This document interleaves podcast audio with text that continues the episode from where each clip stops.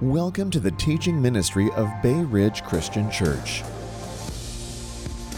This teaching is from the series Signs. This series looks at the seven signs found in the Gospel of John, symbolic events that call us to embrace Jesus as the Lord who has come to redeem his people.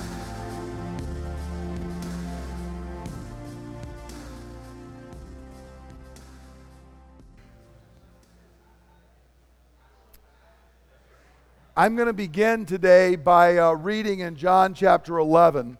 We're going to be concluding our series on the seven signs, the seven signs uh, that are recorded in John's gospel. So today we're going to be looking at John chapter 11, uh, which is Jesus raising Lazarus, and I'll show how that points forward to what we're really talking about mainly today, which is the resurrection of Christ. And I'm going to begin by reading a very long passage here. Uh, I'm going to read the first 53 verses. And I, I, debated this and actually reached out to a couple of other pastor friends and said, hey, what would you do? And they said, read God's word. So that's what we're going to do. We're going to read it. And I encourage you to hear it as the original uh, audience would have heard this. This is God's word, friends. Everything else we're trying to do, we're trying to accurately convey and sing the word of God. But this is God's word to you. So hear now the word of your living, risen Savior. Now, a man named Lazarus was sick. He was from Bethany, the village of Mary and her sister Martha. This Mary, whose brother Lazarus now lay sick, was the same one who poured perfume on the Lord and wiped his feet with her hair. So the sister sent word to Jesus Lord, the one you love is sick. When he heard this, Jesus said, this sickness will not end in death. No, it is for God's glory, so that God's Son may be glorified through it. Now, Jesus loved Martha and her sister and Lazarus. So when he heard that Lazarus was sick, he stayed where he was two more days. And then he said to his disciples, Let us go back to Judea. But, Rabbi, they said, a short while ago, the Jews there tried to stone you, and yet you're going to go back? Jesus answered, Are there not 12 hours of daylight? Anyone who walks in the daytime will not stumble, for they see by this world's light. It is when a person walks at night that they stumble, for they have no light. After he had said this, he went on to tell them, Our friend Lazarus has fallen asleep but I am going there to wake him up. His disciples replied, Lord, if he sleeps, he'll get better. Jesus had been speaking to them of his death, but his disciples thought he meant natural sleep. So he told them plainly, Lazarus is dead. And for your sake, I'm glad I was not there so that you may believe. But let us go to him. Then Thomas, also known as Didymus, said to the rest of the disciples, Let us also go that we may die with him. On his arrival, Jesus found that Lazarus had already been in the tomb for four days. Now, Bethany was less than two miles from Jerusalem, and many Jews had come to Mary and Martha, uh, Martha and Mary, to comfort them in the loss of their brother. And when Martha heard that Jesus was coming, she went out to meet him, but Mary stayed at home. Lord, Martha said to Jesus, If you had been here, my brother would not have died. But I know that even now God will give you whatever you ask. And Jesus said to her, Your brother will rise again. Martha answered, I know he will rise again in the resurrection at the last day. And Jesus said to her, I am the resurrection and the life. The one who believes in me will live, even though they die. And whoever lives by believing in me will never die. Do you believe this? Yes, Lord, she replied. I believe that you are the Messiah, the Son of God, who is to come into the world. And after she had said this, she went back and called her sister Mary aside. The teacher is here, she said, and is asking for you. When Mary heard this, she got up quickly and went to him. Now, Jesus had not yet entered the village, but was still at the place where Martha had met him. And when the Jews who had been with Mary in the house comforting her noticed how quickly she got up and went out, they followed her, supposing she was going to the tomb to mourn there. When Mary reached the place where Jesus was and saw him, she fell at his feet and said, Lord, if you had been here, my brother would not have died. When Jesus saw her weeping, and the Jews who had come along with her also weeping, he was deeply moved in spirit and troubled. Where have you laid him? He asked. Come and see, Lord, they replied. Jesus wept. And then the Jews said, See how he loved him. But some of them said, Could not he who opened the eyes of the blind man have kept this man from dying? And Jesus, once more deeply moved, came to the tomb. It was a cave with a stone laid across the entrance. Take away the stone, he said. But Lord, said Martha, the sister of the dead man, by this time there is a bad odor, for he has been there for four days. Then Jesus said, Did I not tell you that if you believe, you will see the glory of God? So they took away the stone. And then Jesus looked up and said, Father, I thank you that you have heard me. I know that you always hear me, but I said this for the benefit of the people standing here, that they may believe that you sent me. And when he had said this, Jesus called out in a loud voice, Lazarus, come out! And the dead man came out, his hands and feet wrapped with strips of linen, and a cloth around his face. And Jesus said to them, Take off the grave clothes and let him go. Therefore, many of the Jews who had come to visit Mary and had seen what Jesus did believed in him. But some of them went to the Pharisees and told them what Jesus had done. Then the chief priests and the Pharisees called a meeting of the Sanhedrin. What are we accomplishing? They asked. Here is this man performing many signs. If we let him go on like this, everyone will believe in him, and then the Romans will come and take away both our temple and our nation. Then one of them, named Caiaphas, who was high priest that year, spoke up. You know nothing at all. You do not realize that it is better for you that one man die for the people than that the whole nation perish. He did not say this on his own, but as high priest that year, he prophesied that Jesus would die for the Jewish nation and not only for that nation, but also for the scattered children of God, to bring them together and to make them one. So from that day on, they plotted to take his life. If you watch movies today or you read books, and you have a hero in the story and he, he gets all the bad guys. You remember it used to be back in the day, it would be like if it was a Bruce Lee movie or a Chuck Norris movie. They beat all the bad guys up, but you always know there's a climactic battle at the end. There's the really big bad guy, and there's going to be this fight. And the fight, if you watch movies today, it seems to last forever and ever. They drag this thing out, and the whole thing seems to be in doubt at the end. The guy you thought was so good and you thought was so strong, sometimes it even looks like he's died. It looks like he's been left there, he's crumbled. It looks like the whole fight has been lost. The, the outcome was in doubt, and now, in fact, it looks like it's been lost, even if he's going to come back and win in the end. Now, we've been following a truly epic tale. We have seen throughout this series that as John has presented Jesus, he's done six signs before this that have demonstrated he has control over nature, over diseases, over people. Time and distance have been no problem for him. He has shown utter sovereignty over all things.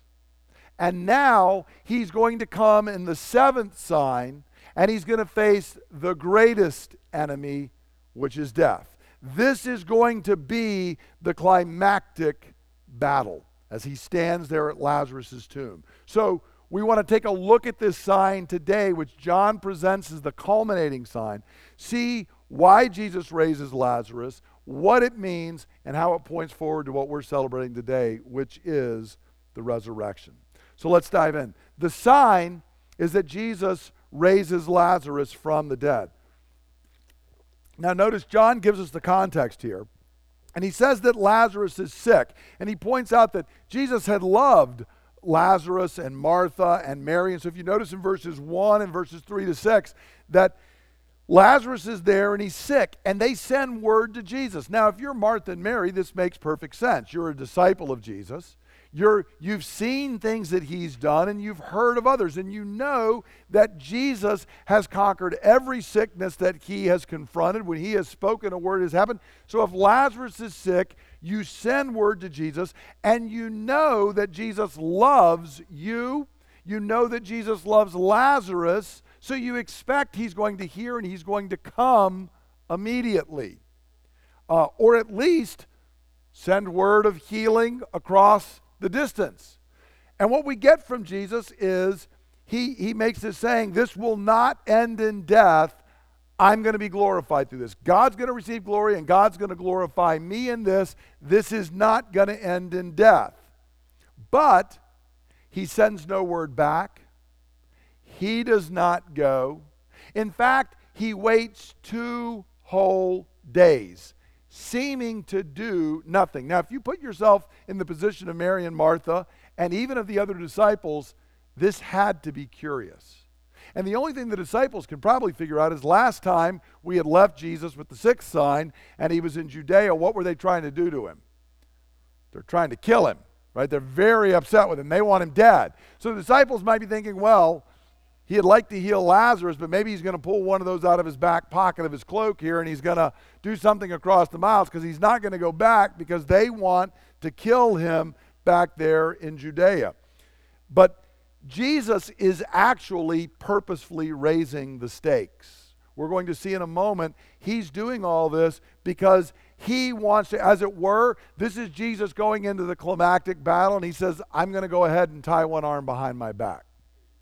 I'm going to, before we even start the battle, I'm going to make it worse.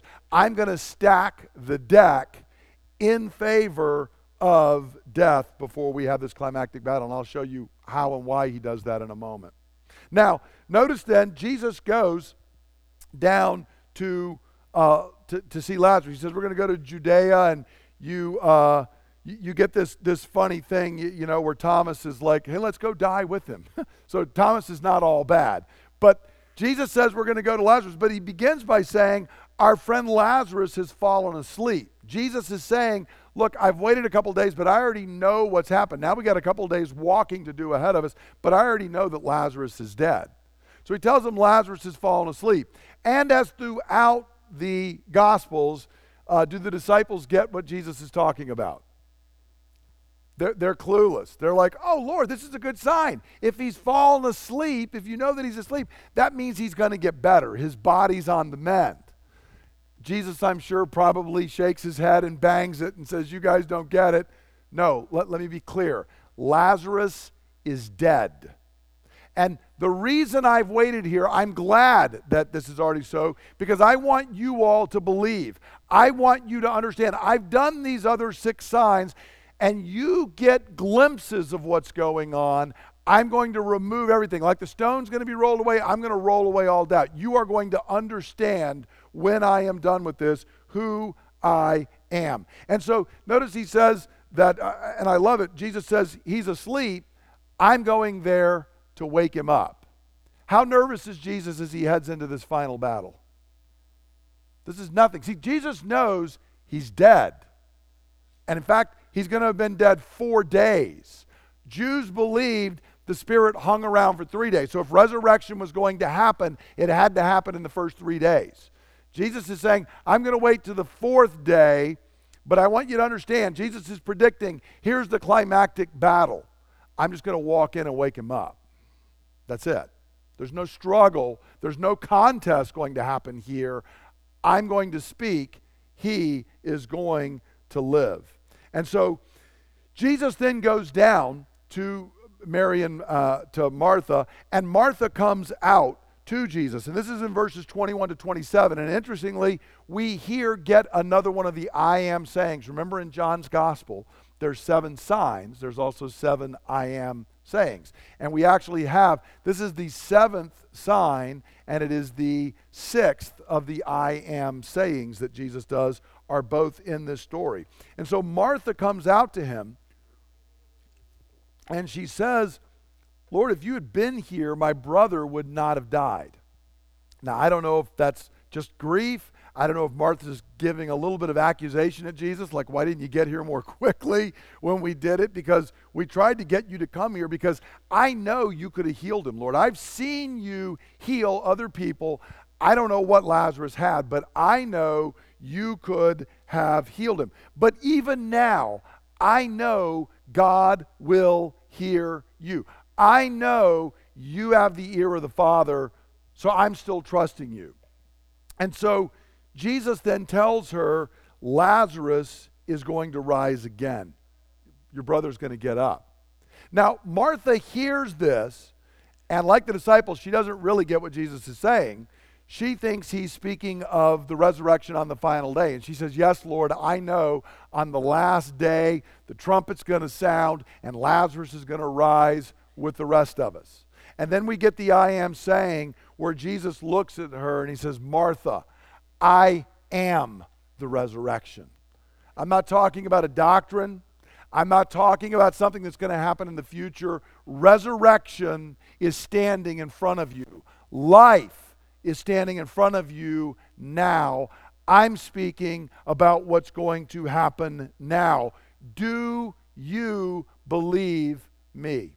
And friends, don't miss. Remember when we started this series on the signs, John had told us at the end of the gospel, he says, I, I could have picked out thousands of signs. I picked out these signs so that you would believe, that you would know Jesus is the Messiah, the Son of God, and that believing you would have life. So notice here in the climactic sign, Jesus says to Martha, Do you believe on the resurrection? Do you believe on the life? Do you believe I have power even over death? And notice Martha's response. It is so wonderful. Yes, Lord, she re- replied, I believe that you are the Messiah, the Son of God. This is the exact words John uses in John chapter 20 to say, This is why I wrote the gospel. This is the response I want from every one of you. Martha is here giving the climactic response. It's kind of funny. It's not one of the disciples, it's not Nicodemus, it's not the learned men, it's Martha. Martha is being held up, and God is saying, You want to know what discipleship looks like? Look at this woman right here. This is what discipleship is. She stands there, her brother's been dead for four days. Jesus says, I am resurrection, I am life. Do you believe me? And she says, Yes, Lord, I believe you are the Messiah. I believe you are the Son of God. Friends, that's what discipleship looks like. You don't have to be educated, you don't have to be powerful, you simply have to believe. So he moves on then. Uh, he gets this response. And so Jesus goes out, and after, you know, the shortest verse in the Bible where Jesus has wept, which I encourage you to take a look at because there is nothing unchristian regarding grief. Jesus weeps as he stands at Lazarus' tomb. He weeps knowing what he's going to do, but he weeps because death was not meant to be. It was not meant to be this way. And so, as he stands there and he sees the grieving and he sees the weeping and he understands all that our sin has wrought and wrecked throughout this universe, Jesus weeps. But then he looks up and he tells them, Take away the stone. And then Martha, very much like you and me, she's had her great moment of faith, but what's her response when Jesus says, Roll the stone away? Ah, yeah, about that Lord. it's been four days, and I don't know if you know this or not, but after four days, I don't think you want to roll that stone away. It's going to be bad in there. It's going to smell. He is already rotting. That's what Martha is saying. And Jesus looks at her and says, Did I not tell you that if you believe, you're going to see the works of God. And so they look up and they roll the stone away. And then I love. So now here we are. This is the climactic battle. Now, again, if Hollywood did this, how long would this last? this would last over and over till we're all like, good Lord, get it over. I don't care if the good guy does die. Just get the movie over with, right? All the stuff that would happen. There would be this struggle. Things might happen, and then it looks like they're not going to happen. But notice, none of that happens. How big is the final battle? It's no bigger than any other battle. Jesus just stands there and says, Lazarus, come out. There's no Hollywood moment. There's no lights. We're not told anything else happens. Jesus speaks a word and death obeys. It does what it's told to do because Jesus is the sovereign Lord and there is no climactic battle. When God speaks, everything obeys. This is an important message for us in this. There is no contest in this climactic sign because death itself is no more able to disobey Jesus than water can disobey him, then food can disobey him, then disease can disobey him, or then the human body can disobey him. When the word speaks, everyone obeys because that's our place. Now, see, this is an important sign because in our culture, we, we will restrict the sovereignty of God at any cause, as if poor God is always sitting there wishing he could do otherwise. Friends, that is never the case. God is sovereign. We want see we do that because we want to save our own autonomy. We want to save our own ability. But God is sovereign. In his time and in his way, when he speaks, all things obey. All things obey, even death. There is no climactic struggle. This would be the most anticlimactic ending to a Hollywood movie ever. You, I remember when I was a, a, midshipman, we used to laugh at this funny movie. I don't know if you've ever seen this. There was a, there was a cartoon put out called Bambi Meets Godzilla and it's as silly as it sounds. They start with Bambi in the fields, and the credits roll at the beginning, and then Godzilla's foot goes, and then the credits roll at the end, and that's the entire movie. The battle was as tough as you thought the battle was going to be. That's Jesus in death. It would be the world's shortest movie. There's credits. Jesus says, Come forth. There's credits at the end. That's it. There is no struggle. Now, what is this teaching us? It means that Jesus is the Lord of life. Right here in the seventh sign and in the sixth I am saying, notice what Jesus says there. He says, the, the I am saying tells us the meaning of the sign. He says, I am the resurrection. I don't just cause resurrection, I am resurrection. I don't just cause life, I am life. And this is why he had waited until Lazarus died. Think about it. He has healed so many people, he could have gone and healed Lazarus. He even spoke across the miles and sent healing. He could have done the same thing here. But he tells the disciples, Look, Lazarus fell asleep. He's dead because I wanted you to see something. I wanted you to be able to believe, and I want you to understand I am the resurrection and the life. The whole gospel from the beginning has been moving to us understanding that Jesus is the Lord of life. He is Lord over death, He conquers all for us. Notice all the way back at the very beginning of the gospel, we're told in the beginning was the Word, the Word was with God, the Word was God, He created everything. And then in verse 4, the first statement that's made about him is, In him was life. And that life is the light of all mankind. So, right at the beginning, we're told this is who Jesus is. He is life.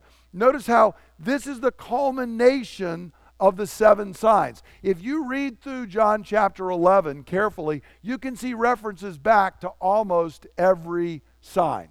Almost everything Jesus has done, it has a reference back to it. I'm going to show you just one example where it goes back. In John chapter 5, you remember where Jesus had raised the paralytic on the Sabbath. And there was the argument because they didn't like him doing it on the Sabbath.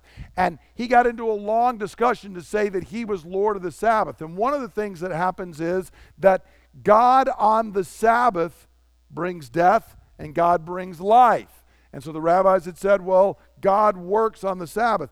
Jesus had talked about this in John chapter 5. So notice in verses 26 to 29 of John 5, Jesus said, For as the Father has life in himself, God doesn't stand separate, life is in God. Jesus says, So he has granted the Son also to have life in himself. Do not be amazed at this, for a time is coming when all who are in their graves will hear his voice and come out. Now, Jesus is talking ultimately about the ultimate final resurrection, but do you notice how that's exactly what he does with Lazarus? I'm going to stand at the grave. Lazarus is going to hear my voice and he's going to come out, just as I command him to do. Those who hear his voice will come out. So Lazarus is a type and a shadow of the resurrection on the final day. Every one of the signs has been pointing forward to this. And this is ultimately the sign that points in the most clear manner to the greatest act in John's gospel, which is the resurrection of Jesus. Because if you look at it, you might even say, okay, well, Jesus beat death when it had a hold of Lazarus, but what happens if it lays a hold of him? And Jesus is willing to even do that. What happens if death lays its icy fingers on Jesus himself? And Jesus says the result is the same. When I decide to stand up, I stand up. When I tell death to loosen its hold, it loosens its hold. And Jesus had predicted this in the very first sign that he did, or actually the second sign. You go back to the second sign, you remember when he's in the temple in Jerusalem and he's driven everybody out, and the people get upset and they say, What authority do you have to do this? And Jesus spoke to them in John chapter 2 and said this Destroy this temple, and I will raise it again in three days. Remember, and they, like everybody through the gospel, get all confused. It took 46 years to build this. How are you going to do it? But we're told in verse 21 but the temple he had spoken of was his body. And after he was raised from the dead, his disciples recalled what he had said. They believed the scripture and the words that Jesus had spoken. So notice, when Jesus is risen from the dead, they understand, they believe, they come to faith. So Jesus, all the way at the beginning, had said, Look, I'm going to even give you kind of a freebie, an eighth sign, if you will. Death, you will try to destroy me. You will put this temple in the grave. I'm telling you, on the third day, I will decide to stand up, and I will stand up. I will raise myself from the dead. I will walk out having conquered death itself. Now, friends, what does this mean for us? It's very clear what we're supposed to get out of this text, and that is how do I respond to the Lord of life? Now, one might think, well, geez, it would be obvious. If I were standing there and Jesus called out and a guy who'd been dead for four days walked out of the tomb, I would believe. But amazingly, did you notice when I read, some of them did not do that. In verses 46 to 48, we read that some of the people who were standing there watching Jesus do this ran back and told the Pharisees what Jesus had done. And so they called together a council of the Sanhedrin, which is actually the right thing they should have done. They should have called the council of the Sanhedrin and said, Messiah has come, he is here, let's go out and greet him and bring him in and, and worship him. But that's not what they do. What does the Sanhedrin actually do? I mean, I love this. What are we accomplishing? Here's this man performing many signs, and if we let him go on like this, everybody's going to believe in him. Really? Really? So you acknowledge the fact he can turn water to wine. You acknowledge the fact that he cleanses the temple with authority. You acknowledge the fact that he can speak across the distance and heal. You acknowledge the fact he can raise a paralytic up who's been there for 38 years and he can do it on the Sabbath day. You acknowledge the fact multitudes there, he can multiply the food and feed them. You acknowledge the fact a man who was born blind He can speak and he can see again on the Sabbath day. You acknowledge all of this and you acknowledge that he raises Lazarus from the dead. But here's what you won't acknowledge you won't acknowledge that therefore you're called to bend the knee. Amazingly, they won't acknowledge that. And their only thing is so he's the Lord of life, we've got to put him to death. We got to stop this because if we don't, and, and notice this, this goes back to another sign. If we don't, the Romans are going to come in and take away our temple. We need those stones standing up. Now, the irony is, by putting Jesus to death, what do they accomplish? The destruction of the very temple they're trying to save. This is a freebie for you. If God is telling you to give something up and you try to save it, you will destroy the very thing you try to save.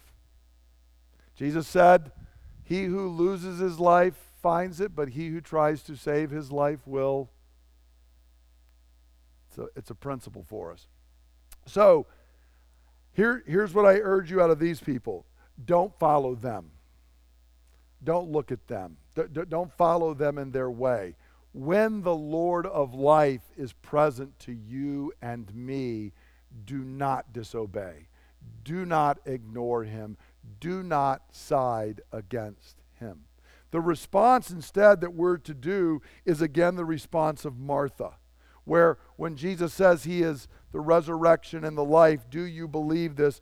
And Martha says, Yes, Lord, I believe you are the Messiah. I believe you are the Son of God. And notice it's not just Martha, she's joined at the end.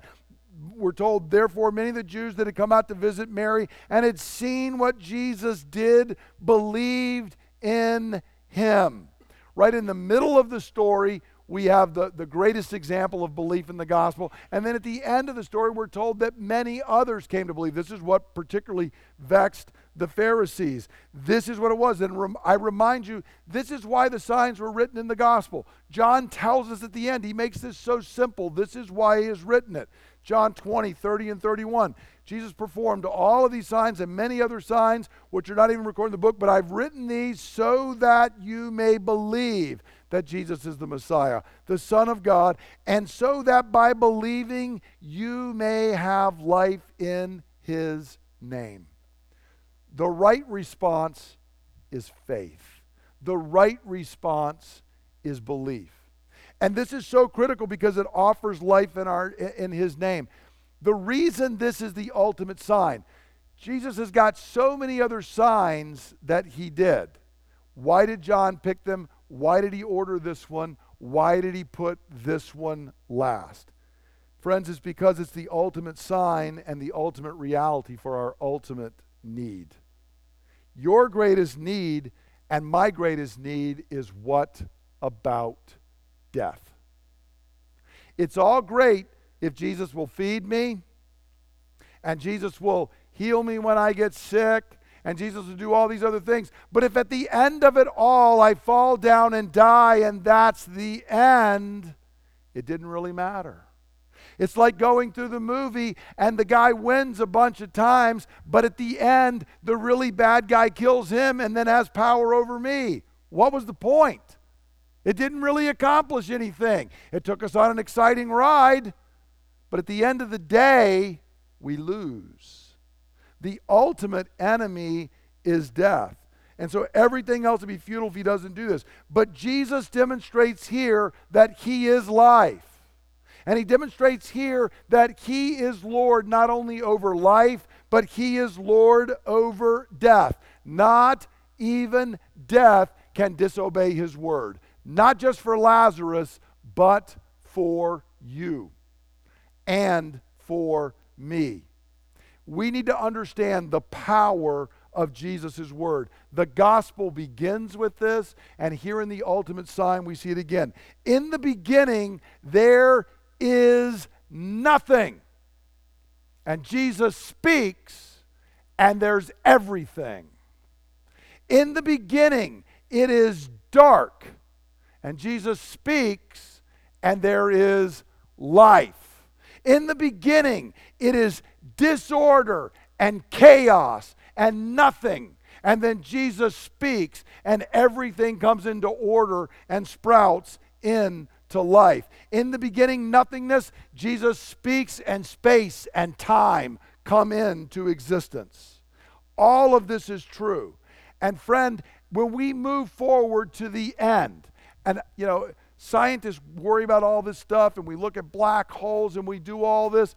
If a huge black hole swallows up everything that exists, and it looks like it is all chaos and darkness again. Here is the truth that Jesus proclaims to us in this sign. When you and I lie in the grave and death dew is cold on your brow, Jesus is going to stand up and shout, Come forth! And you're going to rise up and walk out of the grave. That is ultimate truth. Every one of us one day are going to be like Lazarus. You're going to hear and you're going to obey and you're going to rise from the grave. And there is no better news. If this were not true, nothing else matters. If this is not true, Good Friday is just another uh, hyper uh, you know, guy who really cares about people and he's super idealistic and he gets put to death and he really loved you, but it doesn't matter. But if this is true, and friends, it is true, then what that means is on that day, whatever happens in the future, if it is a huge black hole and it sucks us all seemingly out of existence, his voice is going to shout out of that and raise you and I up and you will stand. You will see him. All we have longed for will be sight on that day, and we will worship him for who he is forever and ever and ever. He will have swallowed up death by life. Amen. He is risen. He is risen. And friends, that is why we have life. Amen. What we're going to do is the worship team is going to come forward and we are going to conclude with a song of worship and faith. So we're going to go ahead and, uh, as they're coming forward, we're going to stand up together. And, and as they're doing it, I encourage you, why don't you turn to somebody near you and say, He is risen, He is risen indeed. Greet one another.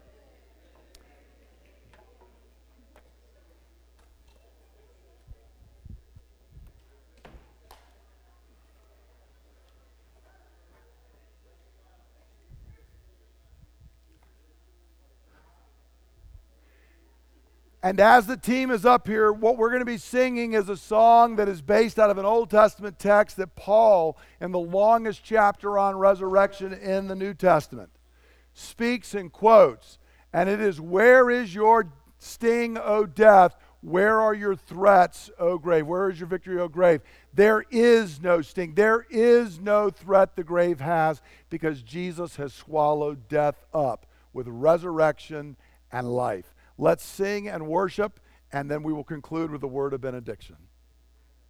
Lord Jesus, we thank you that your word is powerful not only over our life, but even over death. Lord, we thank you that there is no stone that can withstand your word. There is no circumstance, there is no enemy, even death itself, that does not obey your powerful word. And so, Lord, Today, with Martha, we stand and we say, I believe you are the Messiah. You are the Son of God. You are the Lord of life. And we have found life in you. In Jesus' name, amen. Now, friends, may grace and peace and resurrection power rest on you from him who is, and who was, and who is to come, and from the Spirit before his throne, and from Jesus Christ, the Lord of life, who is the faithful witness, the firstborn from the dead, and the ruler over everything. Go in his blessing and resurrection power. Amen. Thank you for listening to the teaching ministry of Bay Ridge Christian Church. For more teachings and resources, please visit www.brcc.church.